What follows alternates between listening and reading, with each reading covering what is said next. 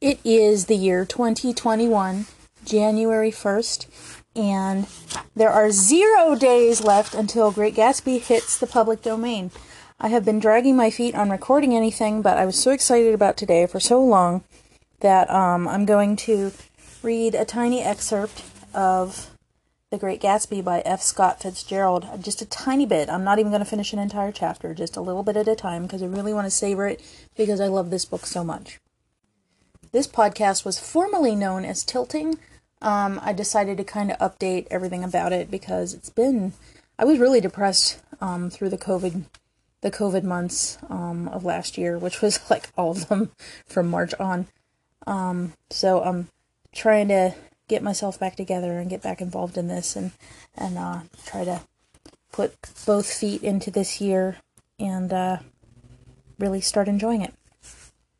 If you hear noises in the background behind me, it is very likely either my dog snoring, which he is right now, or a train going by, or uh, my daughter's fan in the other side of the house, or one of several things. So uh, I'm not going to apologize for the background noise because they're the noises of life, and uh, I think they add some depth to the podcast. Whatever. As for what I've been up to in the last year, other than hiding from COVID, um, I've been knitting a lot. I've kind of gotten obsessed with it. I made um, 38 completed hats um, since July of last year, and I have two more that are more than halfway done. So I'm going to count those. I'm going to say that I made 40 in 2020. Um, other than knitting those, I also have made six stuffed animals and myriad other things. Um, uh, just just tons and tons of stuff and ripping things apart and then reknitting them and ripping them apart, reknitting them. And I also have an Etsy shop now. Um, if you look for Hidden in the Snow on there, you'll find it and you can see uh, some of the stuff that I've been knitting. Also, my daughter makes perler art now, which is like 8 bit uh, melty bead things, and they're really cool too. So, if you want to check those out, you're more than welcome to, and I appreciate it. Thank you. Some of the things I liked from the former version of the podcast were how sometimes I would record um, while fighting battlegrounds on World of Warcraft and just kind of stream of consciousness. Um, I'm doing that, so I might do that a few times this year. Um, I like reading poetry. I might not do that as much anymore. I've been uh, uh, the writing has been really slow. Like I said, I was really depressed during the last year, and to to a point, misery helps a writer write. I think, and then at another point, it just breaks it, and you like no longer can do anything at all. So I just kind of sat and you know struggled with everything that was going on around me and all the constant deaths and people getting ill severely and losing their homes and everything, and then all the God, 2020 was just such a year, you know what I mean? And all the protests, and it was really wild. And then I, I don't blame anybody for just kind of sitting and uh, and being stunned and dealing with it in the best way they knew how. Um, I think we all were just really just doing our best.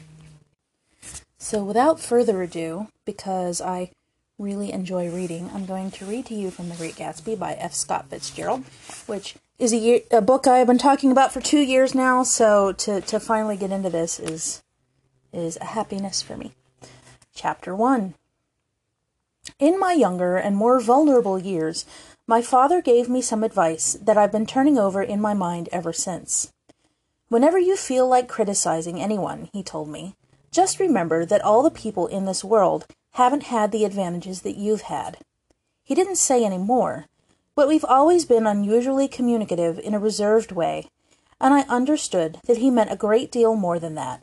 In consequence, I'm inclined to reserve all judgments, a habit that has opened up many curious natures to me, and also made me the victim of not a few veteran bores. The abnormal mind is quick to detect and attach itself to this quality when it appears in a normal person, and so it came about that in college I was unjustly accused of being a politician, because I was privy to secret griefs of wild unknown men. Most of the confidences were unsought. Frequently I had feigned sleep, preoccupation, or a hostile levity, when I realized by some unmistaken sign that an intimate revelation was quivering on the horizon. For the intimate revelation of young men, or at least the terms in which they express them, are usually plagiaristic and marred by obvious suppressions. reserving judgments is a matter of infinite hope. I am still a little afraid of missing something if I forget that, as my father snobbishly suggested, and I snobbishly repeat, a sense of the fundamental decencies is parceled out unequally at birth. And, after boasting this way of my tolerance, I come to the admission that it has a limit. Conduct may be founded on the hard rock or the wet marshes, but after a certain point, I don't care what it's founded on.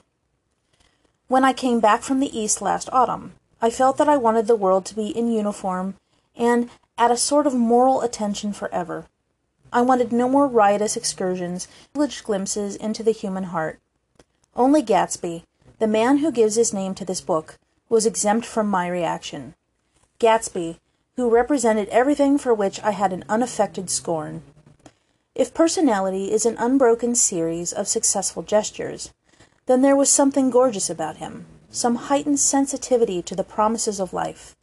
And if he were related to one of those intricate machines that register earthquakes 10,000 miles away. This responsiveness had nothing to do with that flabby impressionability which is dignified under the name of the creative temperament.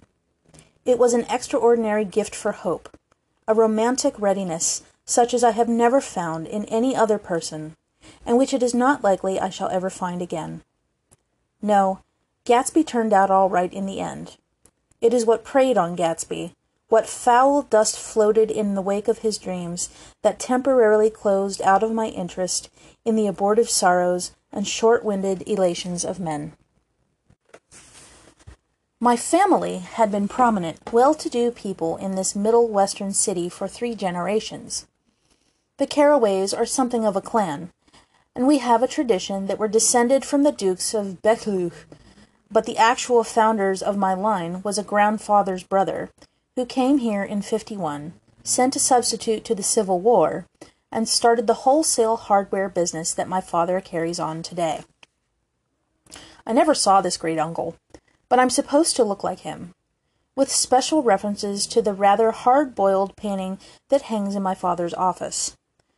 I graduated from New Haven in 1915, just a quarter of a century after my father, and a little later I participated in the delayed Teutonic migration known as the Great War. I enjoyed the counter raids so thoroughly that I came back restless. Instead of being the warm center of the world, the Middle West now seemed like the ragged edges of the universe. So I decided to go east and learn the bond business. Everyone I knew was in the bond business, so I supposed it could support one more single man. All my aunts and uncles talked it over as if they were choosing a prep school for me, and finally said, Why, yes, with very grave, hesitant faces. Father agreed to finance me for a year, and after various delays, I came east, permanently, I thought, in the spring of 22. The practical thing was to find rooms in the city. But it was a warm season, and I had just left a country of wide lawns and friendly trees. So when a young man at the office suggested that we take a house together in the commuting of town, it sounded like a great idea. He found the house, a weather beaten cardboard bungalow at eighty a month, but at last minute the firm ordered him to Washington, and I went out to the country alone. I had a dog, at least I had him for a few days until he ran away and an old Dodge, and a Finnish woman, who made my bed and cooked breakfast and muttered Finnish wisdom to herself over the electric stove. It was lonely for a day or so until one morning some man, more recently arrived than I, stopped me on the road. How do you get to the West Egg village? he asked helplessly. I told him, and as I walked on, I was lonely no longer. I was a guide, a pathfinder, an original settler, he had casually conferred on me the freedom of the neighborhood.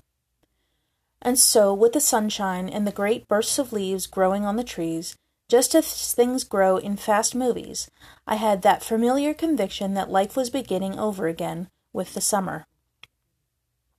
There was so much to read, for one thing, and so much fine health to be pulled down out of the young breath giving air. I bought a dozen volumes on banking and credit and investment securities and they stood on my shelf in red and gold like new money from the mint, promising to unfold the shining secrets that only Midas and Morgan and Maecenas knew. And I had the high intention of reading many other books besides. I was rather literary in college. One year, I wrote a series of very solemn and obvious editorials for the Yale News, and now I was going to bring back all such things into my life and become again that most limited of all specialists, the well rounded man. This isn't just an epigram. Life is much more successfully looked at from a single window, after all. And that is all for today. That's the first four pages. We didn't reach the end of a chapter or anything. Um, so new people will either have to listen to old episodes or, uh, I don't know, just listen for for fun. Uh, that is all for today, and I will see you tomorrow. Bye bye.